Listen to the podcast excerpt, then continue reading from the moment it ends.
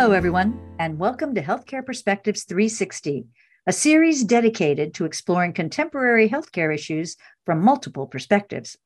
I am your host, Jerry Amori, and today I'm talking with Danielle Ofri, MD, Stacy Nigliazzo, RN, and medical defense attorney Jake Kocienda. Welcome, everyone. In 2021, the 21st Century Cures Act, also known as Open Notes, resulted in patients having rapid access to their medical information, sometimes before their doctor sees it, and has made understanding the implications of medical information very complicated for patients. So let's talk about that today. Dr. Ofri, how has Open Notes changed your relationship with your patients about test results? Well, I would say uh, it's not really limited to test results. I mean, what the Open Notes really changed most, I think, practically is our notes that now our patients see our notes in, in real time in addition to their test results. And that's where i see the biggest change that i've i've changed how i write. And once i know that someone's reading my notes for better or for worse i have uh, limited the detail i put in my notes. So for example when i might have described you know in a patient who has um, depression for example, we will often comment on their physical appearance because someone who is disheveled appearing is clearly in a worse state than someone who is well groomed, and we'll use those terms. However, patients find that very insulting to read that someone's commenting on appearance, even if it's for a clinical reason. We've stopped doing that.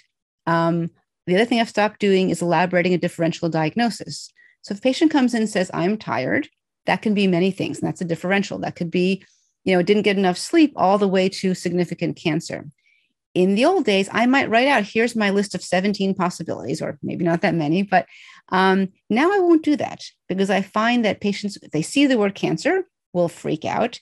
It also opens up too many cans of worms. And so I've limited my my note taking to really more about, oh, here's the plan.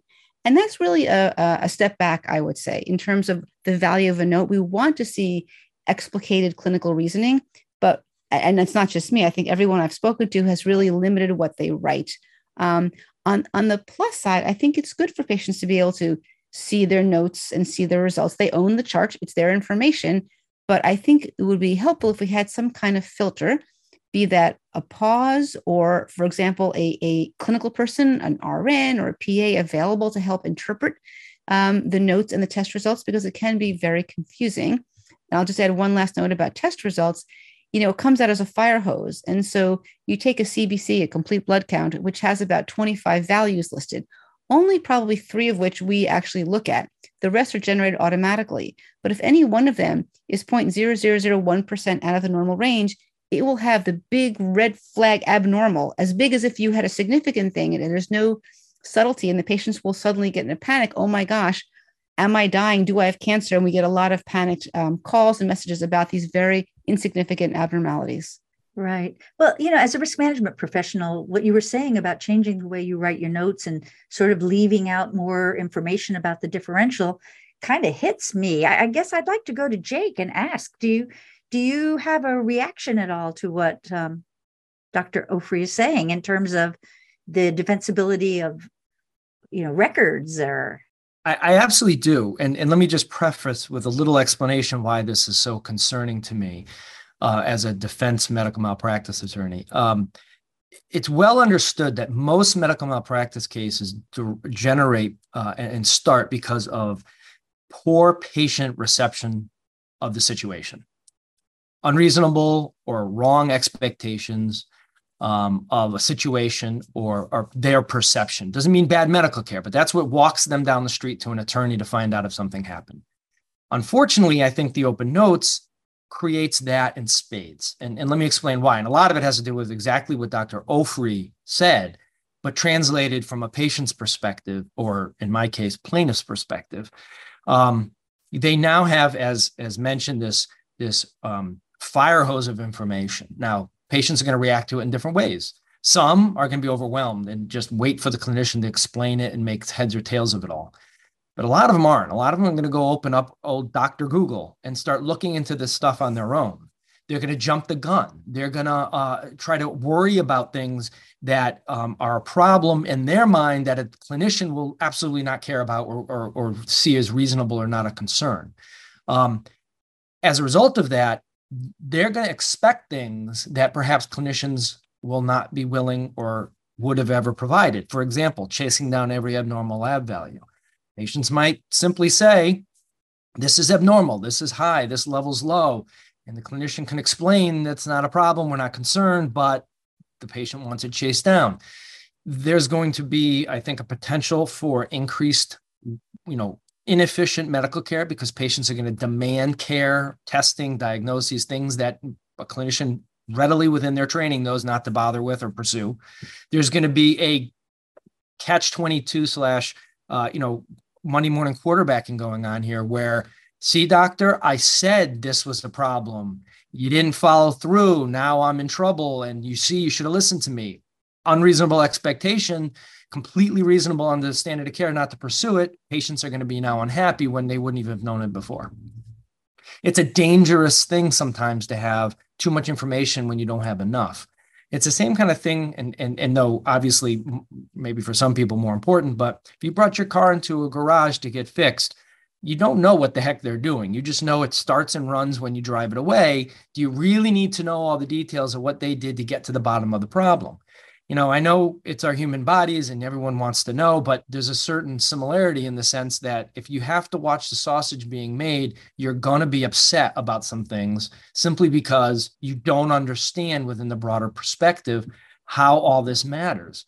So I see this as a problem in, in the future, leading to more lawsuits or at least leading to more complaints, whether it be in the Department of Public Health or lawsuits, because patients are going to be unsatisfied. And they're certainly going to be blaming clinicians for not explaining things well, jumping the gun, and not waiting for clinicians to and eh, to put them in perspective, but also trust and believe the clinicians when they do put in perspective. So that makes sense from a legal perspective, which of course, you know, as a risk manager, I would I would think about. But on the other hand, I also really understand what Danielle is saying about you have to be careful. Not all patients are going to you know they're going to get really upset about little things that aren't really relevant. Um, stacy have you seen patients looking at their records or uh, getting information before the clinician has a chance to really explain it to them and getting upset or have you noticed that at all from a patient perspective?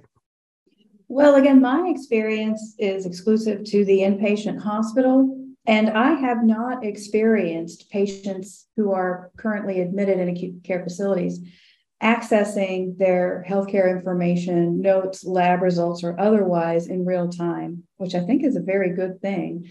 But if we did start to see that happening, we thankfully already have a mechanism in place, which Dr. Ofri alluded to, which was the whole idea of having someone there, sort of a navigator who can be available to help patients interpret and discuss this data, help them manage it before the physician has, or process it, I should say, before the physician has a chance to talk with them. We do have navigators at the hospital where I presently work on every floor, and they're nurses primarily who, if the patient has a concern, they go in and they address it. They notify the care team, the nurses at the bedside, and the physicians as well, get everyone on the same page. And I think that that considered collaborative response, providing assurances for the current plan of care and engaging everyone at the right time, really is the key to addressing this issue. Mm-hmm. Uh, Danielle. Yeah, I would push back to Jake a little bit. I think that we have to be careful about not leading toward the sort of paternalistic, you know, well, we know best. You don't need to know the details. I mean, as as a patient, all patients. I don't want that from my doctor. Now, I may not want it all in the moment, and I think I don't want to discover my cancer on my chart. I want my clinician to call me or see me about that. But if I get my blood test, I want to see what they write. They, you know, their information that they have, I, I want to know. And the same with my car mechanic. Now, I can choose to say, I don't want to know. It's my option. I don't have to. And I often ask patients, how much do you want to know? And some patients don't want to know, and that's fine. But if they do want to know, I think it should all be there. The problem is that we then sort of dump it on the clinician to then clean up the mess after that. And that is the 600 emails about the chloride level that is 0.01 off that someone's convinced they're going to die of multiple sclerosis. So, um, what we haven't done is institute really a system in place, as Stacy was alluding to, a navigator or, or a way of um, helping patients, you know, sift through this mess. And also to distinguish, it's different to release a pathology report instantly um, as opposed to your CBC. And I think we can have some, you know, uh, I don't I don't think it's um, paternalistic to have a three day pause, for example, because before I call the patient about their cancer, I want to have called the oncologist, set up the plan. I don't want to call them and say, well, I don't know what to do. I want to have a chance to review the CAT scan. So I don't think it's harmful to have a small pause, but I think all of it should eventually be at the patient's disposal if they should want to look at the, you know, the sausage. Jake, you were you want to say something about that? I see. Yeah, I, I, I absolutely agree with Dr. Ofri. I, I don't mean to be to sound that I'm um, suggesting paternalistic approach to this, but I think what she mentioned is exactly sort of the thought I had, which is the, the open sort of here's everything, go look at it, and no discussion, no explanation is is the danger. Um, a pause as Dr. Ofri mentioned uh, before, information is delivered so that the the doctor or the clinician can gather and figure out a strategy and a plan on how to deliver the information. I think is absolutely appropriate. You know, the idea is that it, it has to be immediately accessible to the patient, just as immediately accessible to the clinician. I think is a mistake. I really do. They can have access. In fact, if you think about it, they already do have access under the HIPAA regulations. They have an entitlement to access of their records. They have to affirmatively request that under HIPAA, but they do have access to that. What what the um, CARES Act does is no longer do you have to request it; it's automatic, and it's just open book whenever you want it. And even then, before te- before technology, you would have to go down to the office if they, this was enacted 30 years ago. You have to go get those records. Now, because of technology, it's all immediately available, and that's the danger is that you know clinicians go through lots of education training through residency fellowships lots of experience to take this raw data information and process it and deliver the medical care based on it whether it be advice explanation what have you what this does it takes it all away and you know uh, when i mentioned dr google it, that's exactly the problem is that the clinicians are now going to go out uh, rather i'm sorry the patients are now going to go many of them and try to figure all this out on their own, forgetting the fact that the clinicians are there to guide them through the process. Some will not trust their clinicians simply because that's some people's human nature. Some will defer to them, but without collaboration, it's a danger. And that I think is the problem is that the act was enacted and just unleashed on the public with no education and no real understanding of what they're getting themselves into. So, you know, as a patient, I was in the ED with my spouse a couple of months ago, and I was getting his results before they, anybody came in to talk to us about it.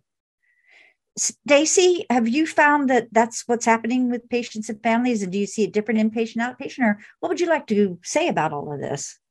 Well, I would just say that I agree that as far as information, your, your private healthcare information is concerned, patients do have every right to that. And I do believe the door should be open, but I believe that clinicians bear the responsibility, as John, Jake, and uh, Dr. Ofri both said, to package it appropriately and to make sure that it's delivered responsibly. Also, think about whether the patient's getting potentially catastrophic news, as Dr. Ofri said, the word cancer, or a positive result for, uh, you know, for a, an STD, or even for something, you know, even monkeypox, you know, here recently, that could cause a lot of stress and trauma. And, you know, if no one is there when the patient receives this news to engage resources for them on the back end, we could be doing more harm than good.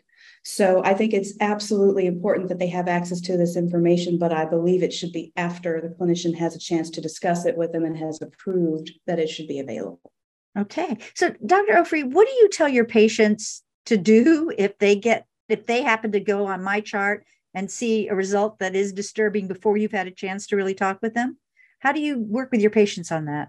Well, one thing, if you wanted to really sort of set the stage well, that takes quite a bit of time. And I will be honest that I don't have that in our short visit, oh, we're already dealing with their diabetes, hypertension, cholesterol, cancer, depression, heart failure.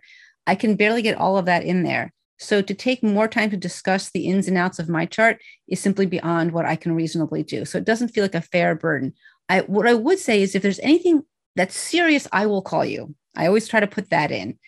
Um, and if I have time, I'll say sometimes there's some abnormal things that aren't important, but I often don't have time to go and explain false negatives, false positives. There's it's really quite quite detailed. And but I do think it should all be there for patients. They don't have to request it; it should be there. They can choose not to look at it. That that's fine. And it shouldn't just depend on, on us getting around to it. Maybe, So maybe there's an amount of time, three days, the same way we have with my chart messages. The patients get a notice. Please expect three business days before a response. That's reasonable. And we could do the same thing with results. But then we have to give clinicians dedicated time to do that. To now squeeze that in in your invisible lunch hour, after hours, weekends, which is what happens because there's no dedicated time. But this is patient care. You know, like telemedicine, this is another form of care. We get the A1C, we call and adjust the diabetes medicines. That's real care that takes time. So I think if our system wants to embrace this open information, then we embrace dedicated time for clinicians to then be calling patients or messaging with them to talk about the ramifications of their results. That makes a lot of sense. And you're right, it's an unfair burden. And so, from an attorney's perspective, if you were telling people, doctors, what would you say to them about how, what to say? Do you think what uh, Dr. Ofri is saying is reasonable? I do. I do think it's reasonable. Um, the time commitments and the burdens that are placed on the clinicians is just increasing every time there's an act of a law it seems to always be placing some burden on the medical field and the medical um, community rather than on patients more and more um, and, and the problem with that is as dr ofri mentions you just don't have time to get to it all but um, I, I, think in this context um, there is there is a need for some education of patients um, to how to use this new tool of the open notes and, and, and the patient portals that are created um, it doesn't have to be from a clinician though I mean, you know an ma or or maybe someone can go in and when they institute the new program, give a little bit of an education, maybe some pamphlets or something, but an education to the patients so that they can understand and sort of get ahead of this issue. You're going to get this raw data. You're going to get these lab results, imaging results, uh, what have you.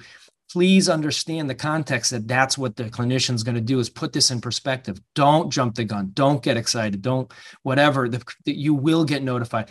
These types of things could help um, maybe maybe water down the negative effects and and bolster the positive impact of them being able patients being able to access their own data that makes sense and stacy from the nurse's perspective if an inpatient family member gets hold of that opens the my chart and has access and reads things and starts asking nurses well what about this? What about this? What do you what do you recommend nurses say? So yes and the answer to that always is let me look and see what you're looking at so I understand what we're saying. Okay, so let me let me speak with your physician. Let me get someone in here who can explain to you what this means. And in the meantime i want to provide an assurance we are going to take care of you. Give me just a moment to collaborate. And hopefully, you've already built trust with this family. And if they're not going to allow you that moment, if they're they're so upset at this point that you're not going to be able to leave the room, that's when you engage the navigator to come and guide that talk while you're working behind the scenes to assemble collaborative team here. Let's talk about this. Fabulous. And I'm sure that many of the nurses in our audience are like, thank you because they that's a really a pickle for them when families are doing that. So our classic question as we close for today what is the one thing you would like our health our audience both healthcare professionals and uh, lay people alike to take away from this discussion today? And let's start with you dr ofri.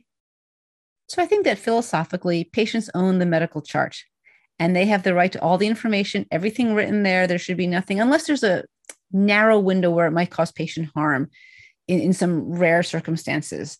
Um, but I think that we then also have to put in place a system to help patients navigate this and not simply expect the clinicians to figure this out on a Saturday night of, of who to be calling. And that would include some resources, be they a nurse navigator or dedicated time for physicians to go through these charts and to, to call patients.